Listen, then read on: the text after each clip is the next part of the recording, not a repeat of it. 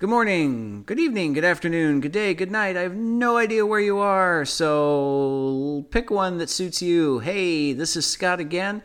I am coming at you about Genesis one more time. I love this book. This is Scott. And this is Brad. And this is definitely not about us.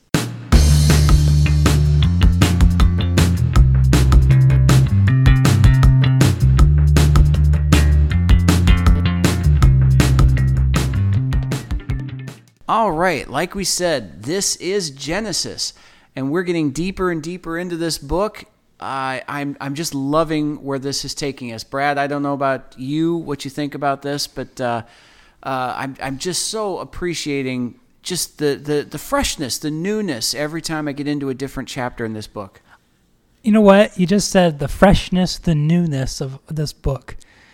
That just a little thing, maybe, but Genesis, our origin, we were fresh, we were new. That's true. You yeah, know, that's and, right. And here we are, ever how you want to look at it, 6,000 some odd years later, or, you know, 60,000 years later, whatever you want to say. Here we are looking at it again, fresh and new. Fresh and new, absolutely. Uh, and I love that about these studies. That that that for me anyway, and I hope it is for you. It's just new every time I get in. And right now, uh, to keep that newness going, Brad, if you could start us off in prayer, we would all appreciate it. Absolutely. Yahweh, Yahweh God. I always say Yahweh God. I always say your name and then your title. I don't know why. So let me change it this time. Yahweh, you are awesome. You created this whole thing, and then you gave us this beautiful mercy. You let us know about it in Scripture. You introduced yourself to us in Scripture. You introduced yourself to us in many ways, but this is this is one of the most amazing ultimate ways. We get to see how you created everything. We get to see our first interactions with you in Genesis. And it's so much more. Scripture is so perfect because you are perfect. We can dig deeper and see so many new things. We talked about the newness and the freshness. You've brought new and fresh things to us in this study. That's not from us. That's from you because you laid things in Scott's heart. You laid things in my heart to talk about. That's not us. That's you. We want to invite you in here today, right now, to be the honored guest, to encourage you to put more of those new and fresh thoughts into our hearts so we can share it with others, so we can share you with others because we love you and we know how awesome it is to be with you and to share these things and to have that love for you. This, this prayer is truly turning into a conversation. So I'm going to way it should be. So I'm going to stop it now, though, so we can get on to that. so we can get on to those new and fresh, wonderful things. God, Yahweh, we love you. Thank you. We do. Amen. All right. So let's jump right in. Last time we finished Genesis chapter 1. And right now I'm going to go back and recap.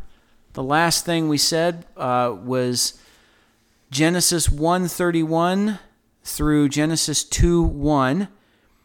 And it was, And Elohim saw everything that he had made, and behold, it was very good. And there was evening, and there was morning, the sixth day, and the heaven and the earth were finished, and all the host of them.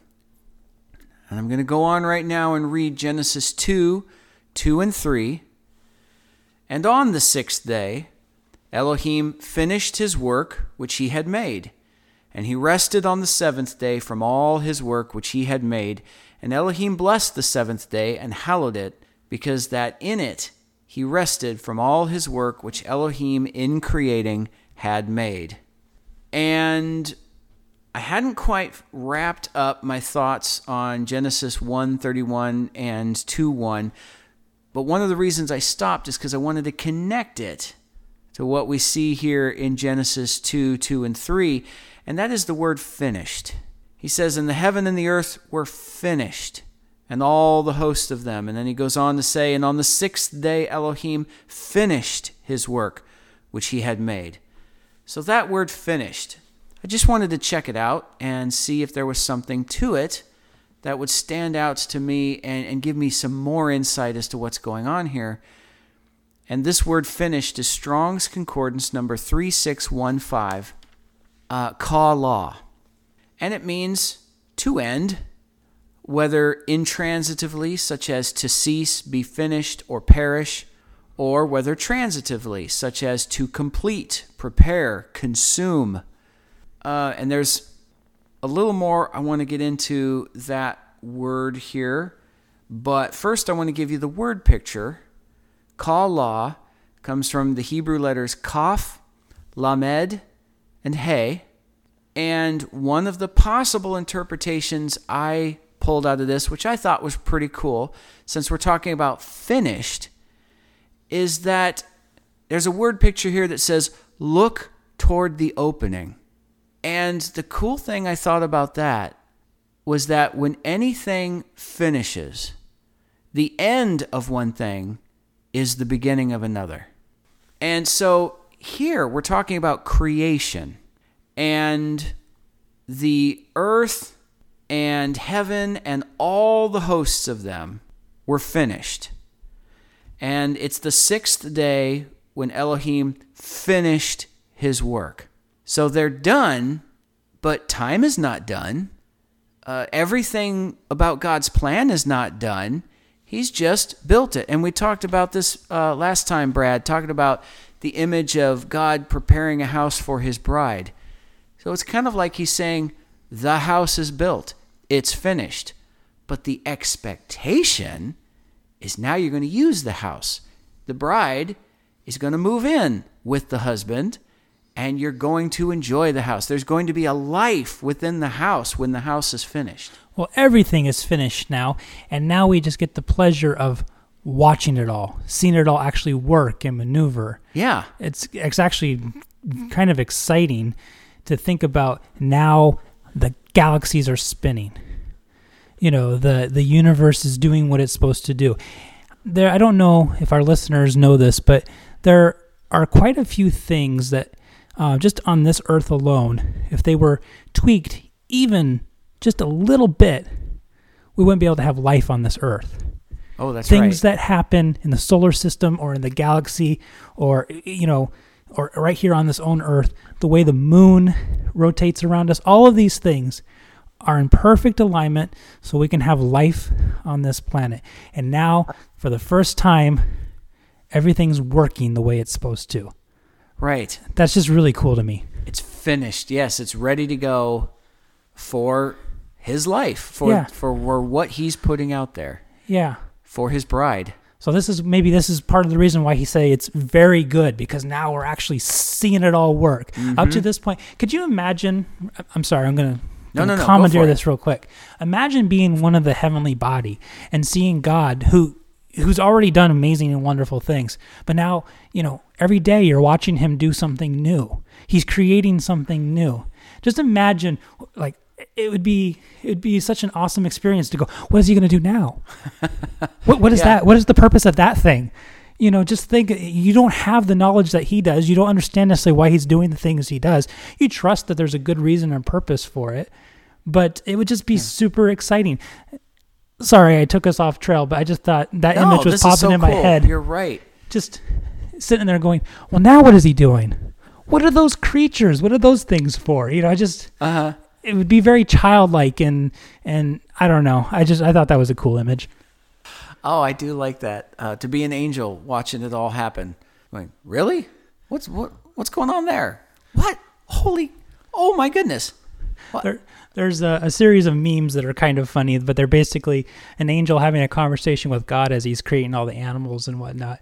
And I sometimes, I, it, it's terrible, but I sometimes think it's, it's kind of funny. He's like, you you've created this very cuddly, soft little ball of fur. It's so cute and adorable. And then God goes, now I'm going to give it very sharp teeth and razor blades for claws. and the angel's like, but why? It was perfect. All right. Uh, so let me go on. There is something else I mentioned um, about finished. Uh, and this word that I also want to continue on, and that's the fact that it is this whole section right here is prophetic also. And we've talked about this before. God is perfect. He exists outside of time. Everything he does is perfect. The beginning, uh, the end is told from the beginning. You can see the end of time from the beginning of time. You can see all of God's plan from the beginning. Everything works together so intricately. In everything, we can see uh, ourselves, we can see personal spiritual growth, uh, personal spiritual application in everything. And we're going to get to that in just a second, but there's a few more things I need to explain. And going back now to Genesis 2 2 and 3, and on the sixth day, Elohim finished his work which he had made and he rested on the seventh day from all his work which he had made. And Elohim blessed the seventh day and hallowed it, because that in it he rested from all his work which Elohim in creating had made. So, right now, um, at, at the time of the nation of Israel in biblical times, and, and even right now, in the land of Israel, a week is seven days because of this. But every day has no name except for the seventh day, which is called the Sabbath. Now, we rest on the Sabbath because God rested on the Sabbath, and every day just has a number. Uh, it's the you know in in America we have Monday, Tuesday, Wednesday, and so on and so forth. Uh, in Israel, they had first day, second day, third day. That that was it until you got to the Sabbath. And as we've said before, uh, it's a physical picture of spiritual truth. And there was a physical day of rest as an example that we could understand. It was very easy to get. Six days we worked the land, six days we, we, we work. So the seventh is do no work. Uh, just, just chill out, just relax. And we've talked about this before in other podcasts uh, in reference to have a date night with God. Just enjoy yourself, spend time with Him, uh, just love on Him, let Him love you back. Just have that loving, personal, passionate relationship about it. We've talked about that before, but I want to get into some of the prophetic signs of this. Now, another thing we see in order to go on with this is man is created on the sixth day. We've talked about it before. Six is man's number as well as Satan's. And God rested on the seventh day. Seven is Yeshua's number. Seven is uh, one of the perfect numbers three, seven, ten, and 12. And the number seven uh, represents resurrection, it represents spiritual completeness, it represents the Father's perfection and it represents rest. One of the things I find fascinating about this is it's represented by the Hebrew letter, uh, word, yeah, letter, Zayin, and Zayin is represented by the picture of a sword and represents strife. So I find that fascinating that it's connected to resurrection, spiritual completeness, the Father's perfection, and rest. And the letter is represented by the picture of a sword. I just find that a fascinating uh, picture right there. Yeah. But one of the connections is in this prophetic interpretation. We've said it before, we'll say it again. Never forget, a day is as a thousand years, and a thousand years is as a day. The week, the, the seven 24 hour period, the week is a picture, it's a microcosm of the seven millennia before all is made perfect. The heaven and the earth and all the host of them were finished on the sixth day. Elohim finished his work on the sixth day. This is a prophetic picture that 6,000 years are appointed to man to work. The seventh millennia belongs to Jesus. It belongs to Yeshua, who will rule and reign on earth. And there is going to be rest for a thousand years, but it is going to come with a sword. Jesus is going to return, and he is going to conquer, and his sword is going to finish the work that gives us rest. Wow. Wow. Just, this is why I love this, Scott. So I just found that so fascinating that this one of these perfect numbers, resurrection, spiritual completeness, the Father's perfection, and rest, represented by a sword in the in just the picture of the letter Zayin. Now, not only that, but at the end of the thousand years, I'm not going to get into that too deeply here, but just a brief mention Satan is not defeated for good at the end of 6,000 years. Jesus is going to come back and defeat him, but he's going to bind him. And we're skipping ahead, but we're talking about the prophetic picture that is being shown here from six days, and on the seventh he rested.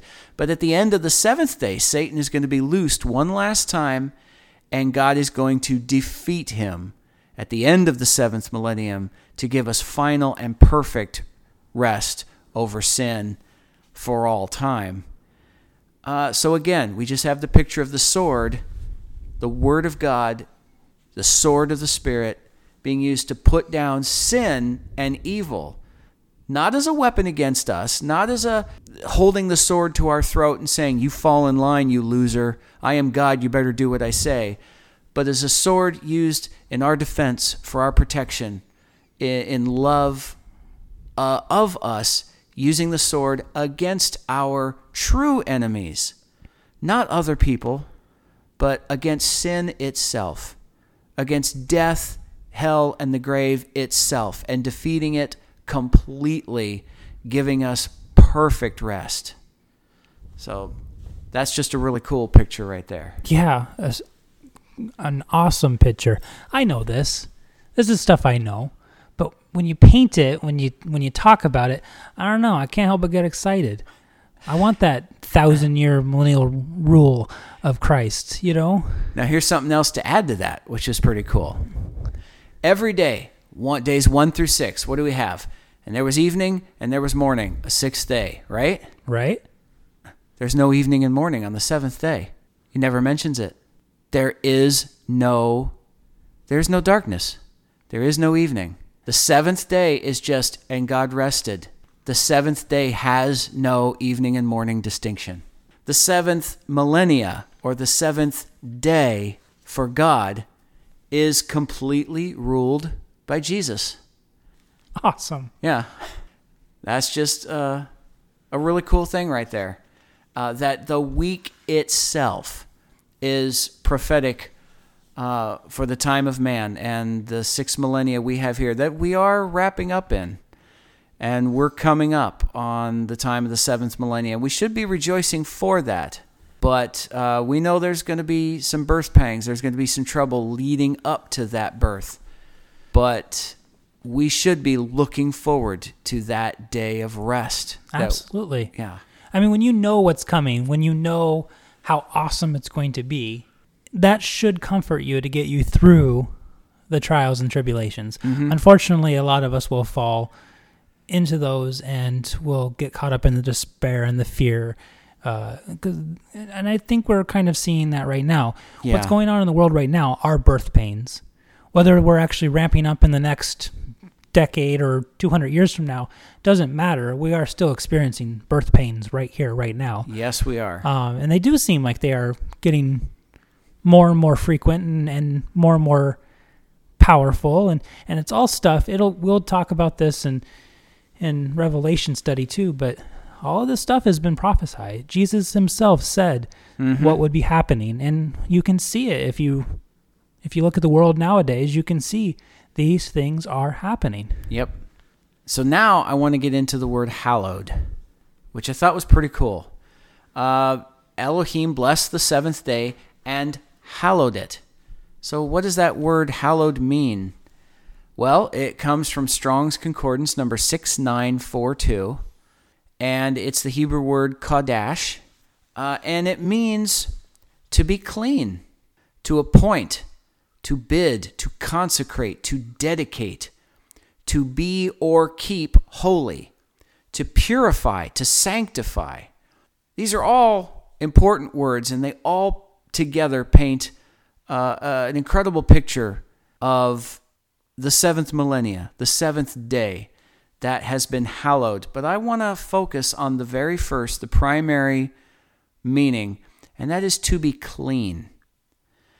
And this gets us into a discussion of what does it mean to God to be clean and to be unclean. Now, again, physically, we know. What does it mean to be clean? What does it mean to be unclean?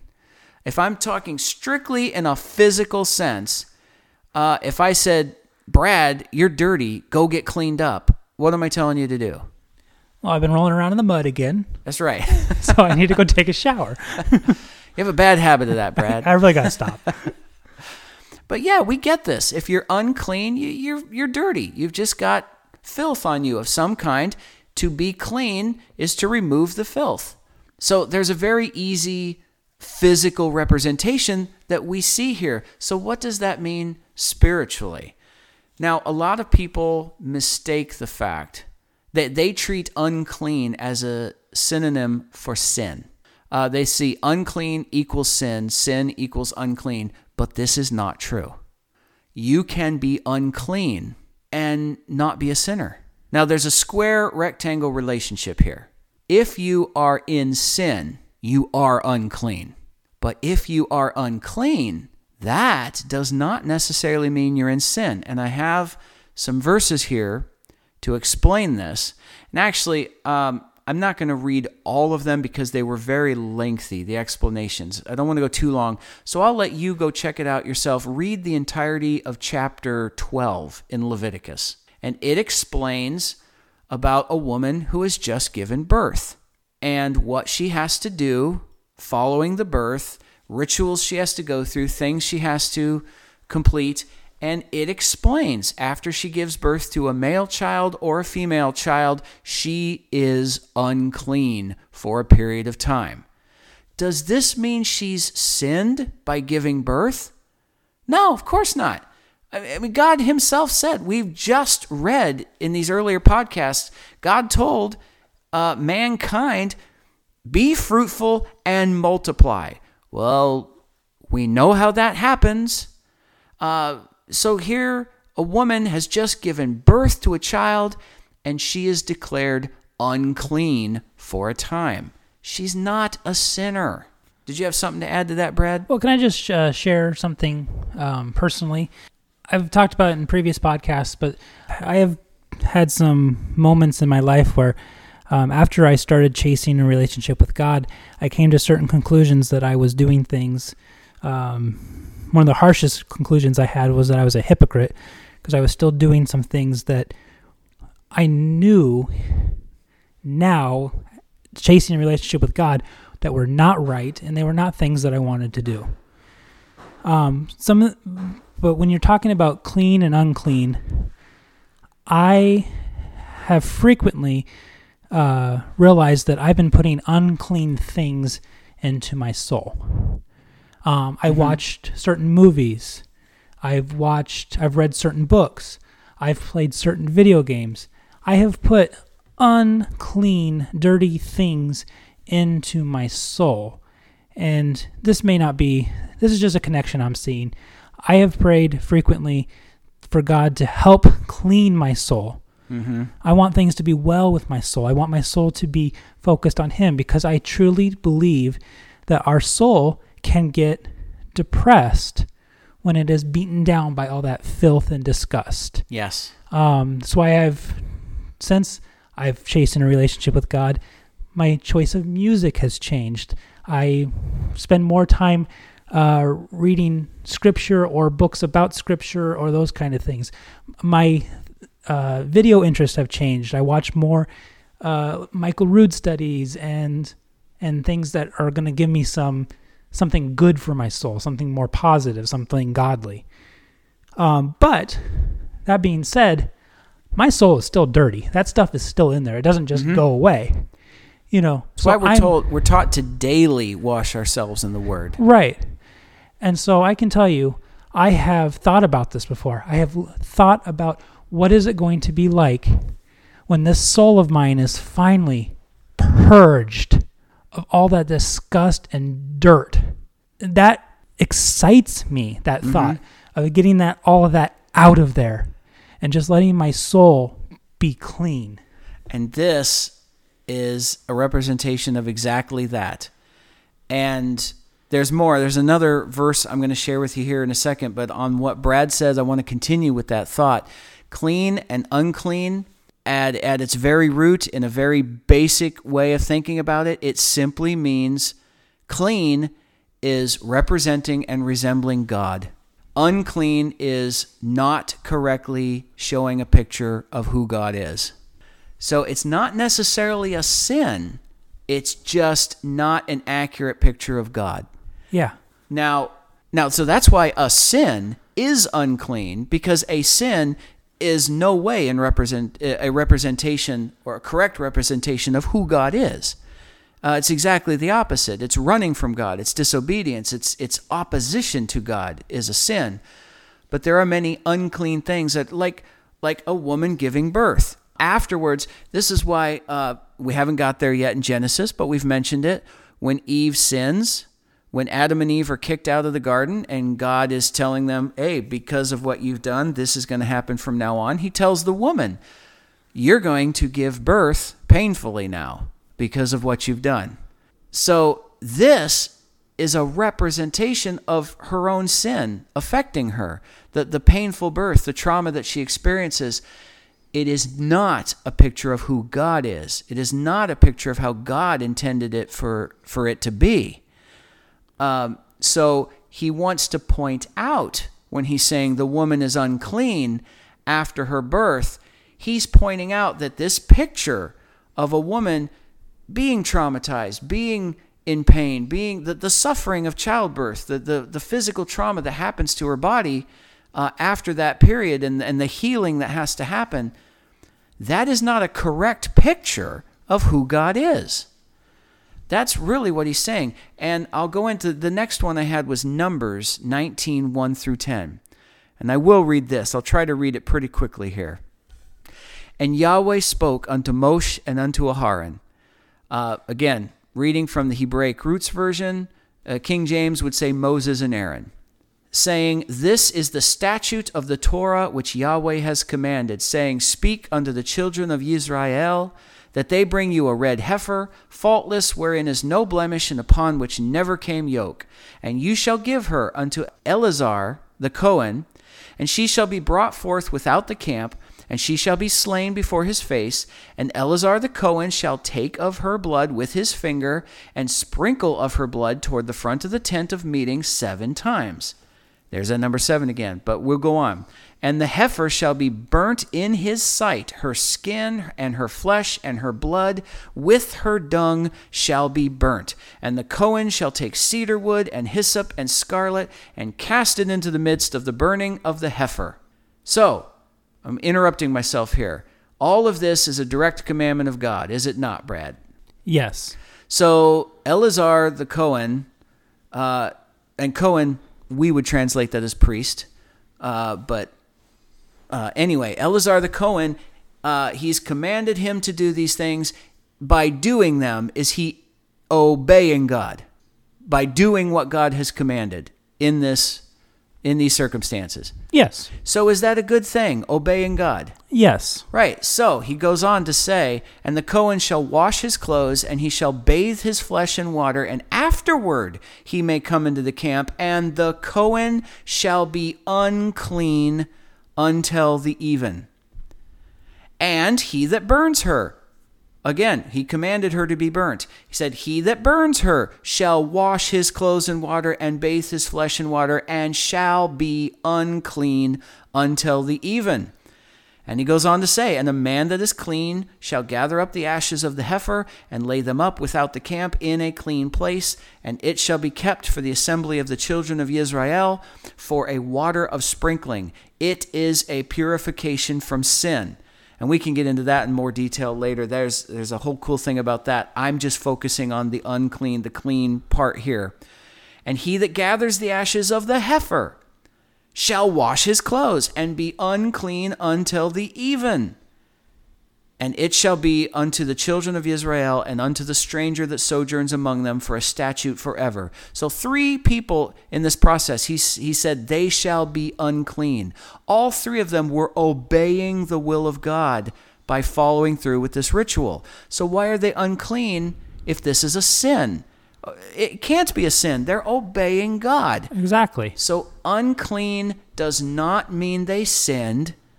Unclean is a representation that at that moment, their physical status of being unclean is a picture that this does not re- this particular picture does not represent God. He's telling them in this point they are unclean.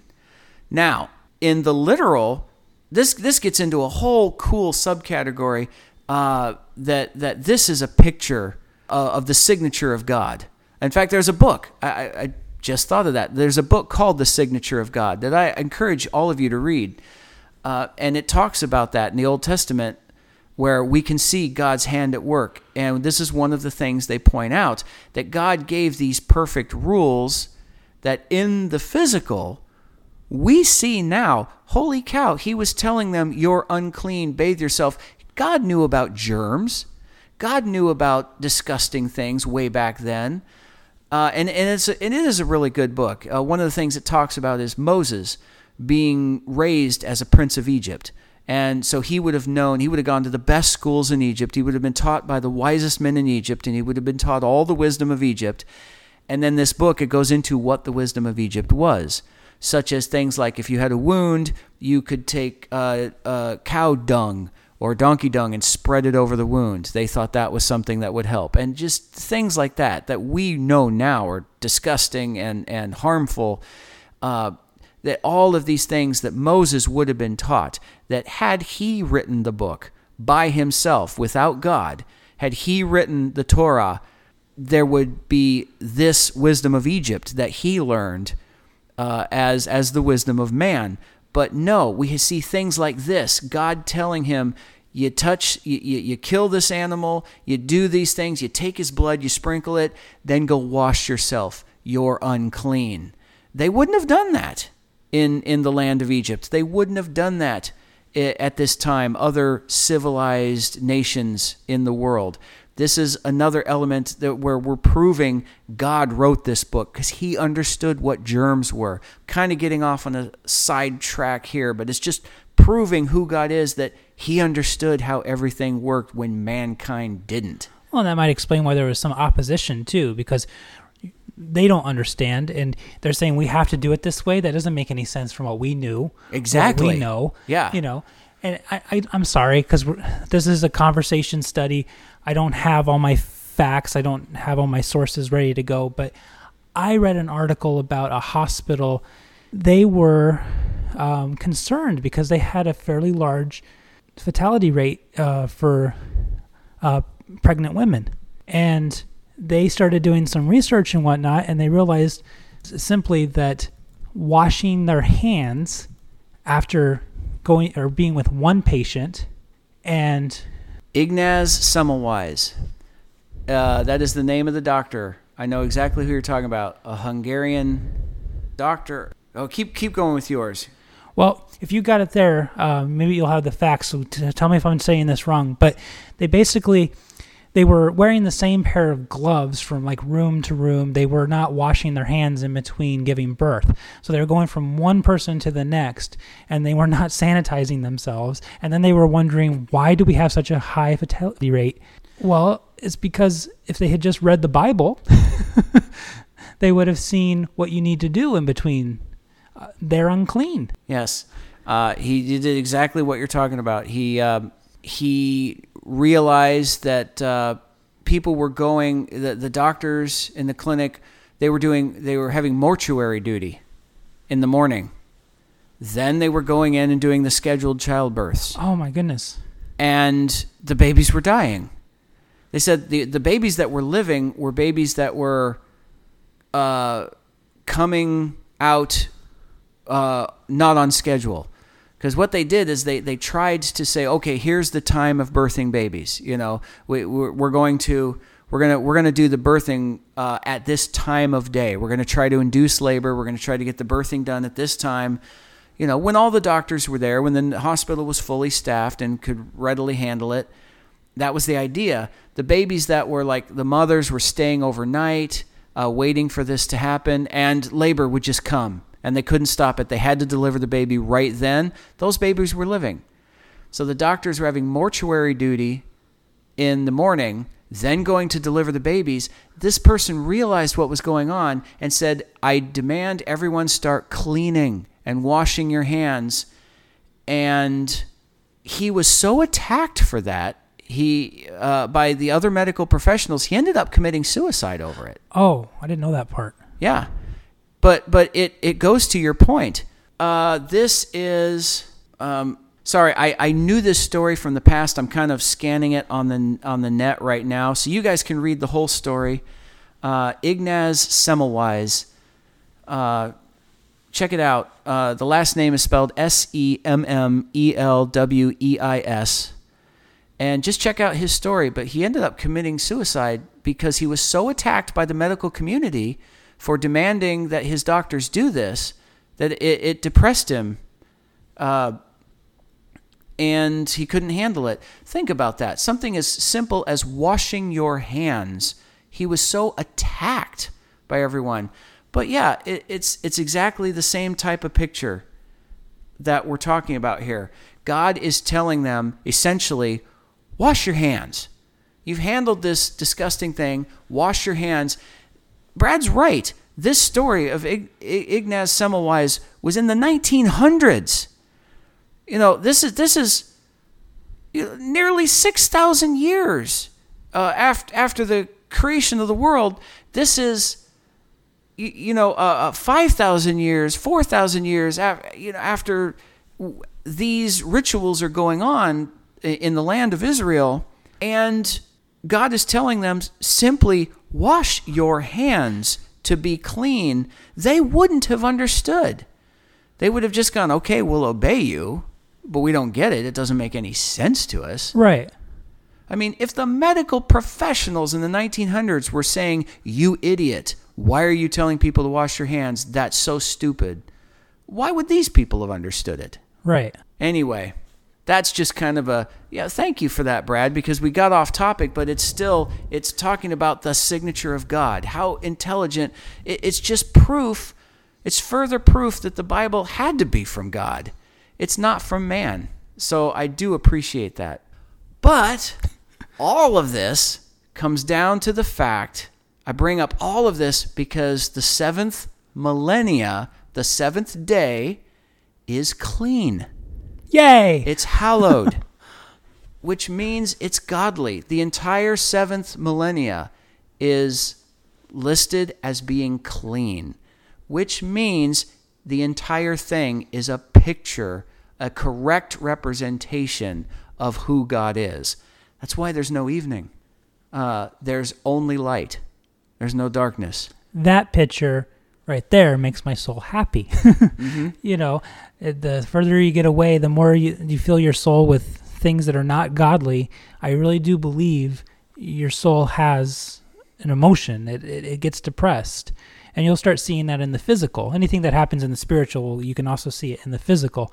Yes. And so when we talk about something like that, I, I feel my soul literally leaping and, and joy. Yes, let's get to that day. Let's get closer to God. Let's get closer to those godly perfections. Mm-hmm. Oh, absolutely. Yes, I'm with you.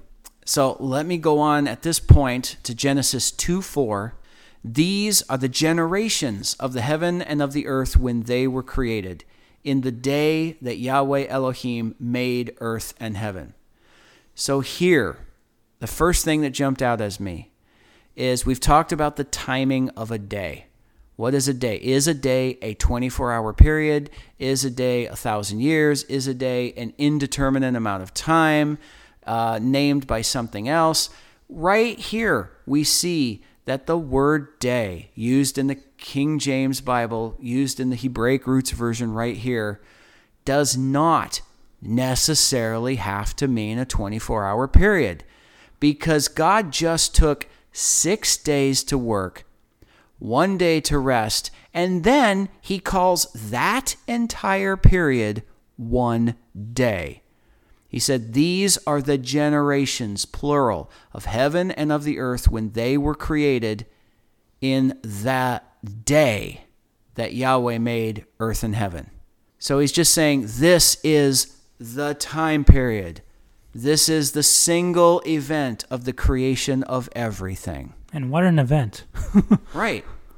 But just to remember that when you're trying to label a time when this happened, be aware that word day does not have to necessarily mean one 24 hour period. It obviously doesn't here. He just said, okay, if you translate it as the first 24 hour period and the second 24 hour period and the third 24 hour period, and then he gets to the seventh and he rests on a 24 hour period, he then calls those seven 24 hour periods one 24 hour period? No, that doesn't make any sense. He's, he's just saying that whole thing together was one period, one event. Now, that does not mean I'm not attacking the people who say it is one, you know, each each day, the first day, second day, third day, though that is a 24-hour period. The people who say that, yes, it very well could be. I'm not saying this negates your belief. I'm just simply saying be careful because in here in this verse it is very self-evident that it doesn't necessarily mean that. You can't use the word day and automatically call it a 24 hour period. That's all I'm saying. Now, I did look up the word generations. It's the Strong's, it's the it's Strong's Concordance word number 8435, Toledah. And the cool thing about this is it is a plural word only. There's no singular to this. Uh, and it means descent, as in a family history, birth, or generations. But the cool thing I thought about that is could we replace the word generations with the word birth? These are the births of heaven and earth. I just thought that was pretty cool. That is a cool concept, yeah. Yeah. I actually had a thought like that uh, during one of your last studies. Um, it's not coming to me now when, when, when we talked about it, but in my head, I was literally thinking God is birthing the world huh, and the yeah. galaxy into creation. So no, I'm on board right. with you. And maybe they're both correct. Uh, I was going to say generations was chosen here by the the uh, interpreters, and I'm not saying it's wrong, but birth is a another correct way of interpreting the word that's used here.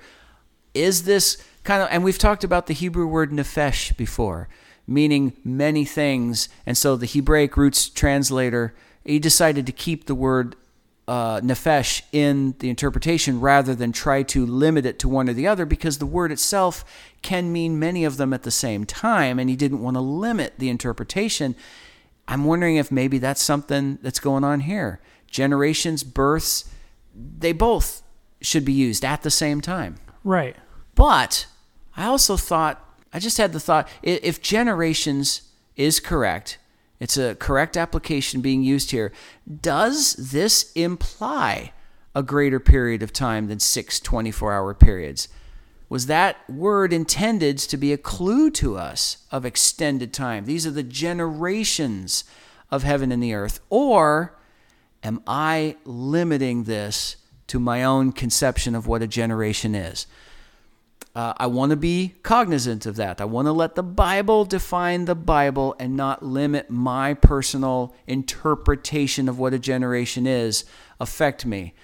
Uh, so I throw it out there as something to ponder, something to consider, but I'm not coming to a conclusion. Yeah. Now, the word picture. Toledah can be spelled one of two different ways. Tav Lamed Dalet He, or it can be spelled Tav Vav Lamed Dalet He. So there's two possible interpretations for this. Well, actually, as we've said before, there's many possible word interpretations for this. But because of that extra letter, extra possible letter, I came up with two. And we're talking about generations of heaven and earth. Uh, and I thought the thing that jumped out at me, always want to emphasize just me. You can come up with something different and be just as correct. This is just what grabbed my heart. Behold, the covenant controls the pathway. Uh, or with the other spelling, with Vav thrown in there, you can say, Behold, the covenant that is marked with a nail controls the pathway. And I thought of this meaning the generations of the heaven and the earth, and the prophetic meaning, uh, meaning not just uh, when it was created initially, but the heaven and the earth, the ongoing, like we said before, the generations of the heaven and the earth, the heaven and the earth being finished, not back before when Adam was created, sorry, back back beginning of time, but the generations being finished at the end of the sixth millennia, being now it's finished, and God, Jesus, comes back and finishes it and puts an end to Satan's reign, and he reigns and rules on the earth. Uh, the generations of heaven and earth, the covenant controlling the path that our timeline is on uh, in all of the generations of this planet. That was just something I thought was pretty cool. Super cool. Just boggles my mind to think that how perfect is God? And we're only mm-hmm. seeing it from a, a very small perspective, but everything put into place in perfection, but not just he didn't just create the universe. He didn't just create the perfect system. He created all time, every moment, everything that happens. I, I just, it's it's yeah. mind-boggling. It, it's it's phenomenal. He is the author, and uh, I I just appreciate that he gave me the mind that I have. I can't figure it out, but I give I appreciate the fact that I have the mind that can at least I get the concept or the idea that there's something so amazing going on here. Mm-hmm.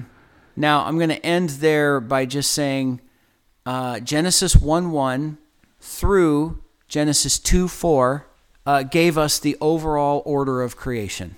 Now, when we go on next time, we're going to start with Genesis 2 5, and it is going to go back and it is going to start to add some more specifics. Genesis 2 5 is not continuing on after the seventh day. It's not in chronological order from here on out. It is going back and adding some more detail about the creation. So, any last thoughts, Brad, before we wrap it up? No, just now I'm looking forward to that. I mean, look at all the details we've already seen just in the quick, this is how it happened. Mm-hmm. Now we're actually going to fill in even more detail. Yeah. Wow. it, it, it gets really cool. Not like it hasn't already. right. But uh, I want to thank you, Brad, because I thought this was going to be a very short one. What is our time right now? Uh, about 50 minutes. 50 minutes. I thought this was going to be one of my shorter ones, and we just kind of took off on some really cool side notes there. That that uh, I, I appreciate you jumping in and throwing that because it added a lot more depth and a lot more just cool elements that I hadn't even considered going into this. So, with that, as always, I'm Scott. And I'm Brad. And this has been Not About Us.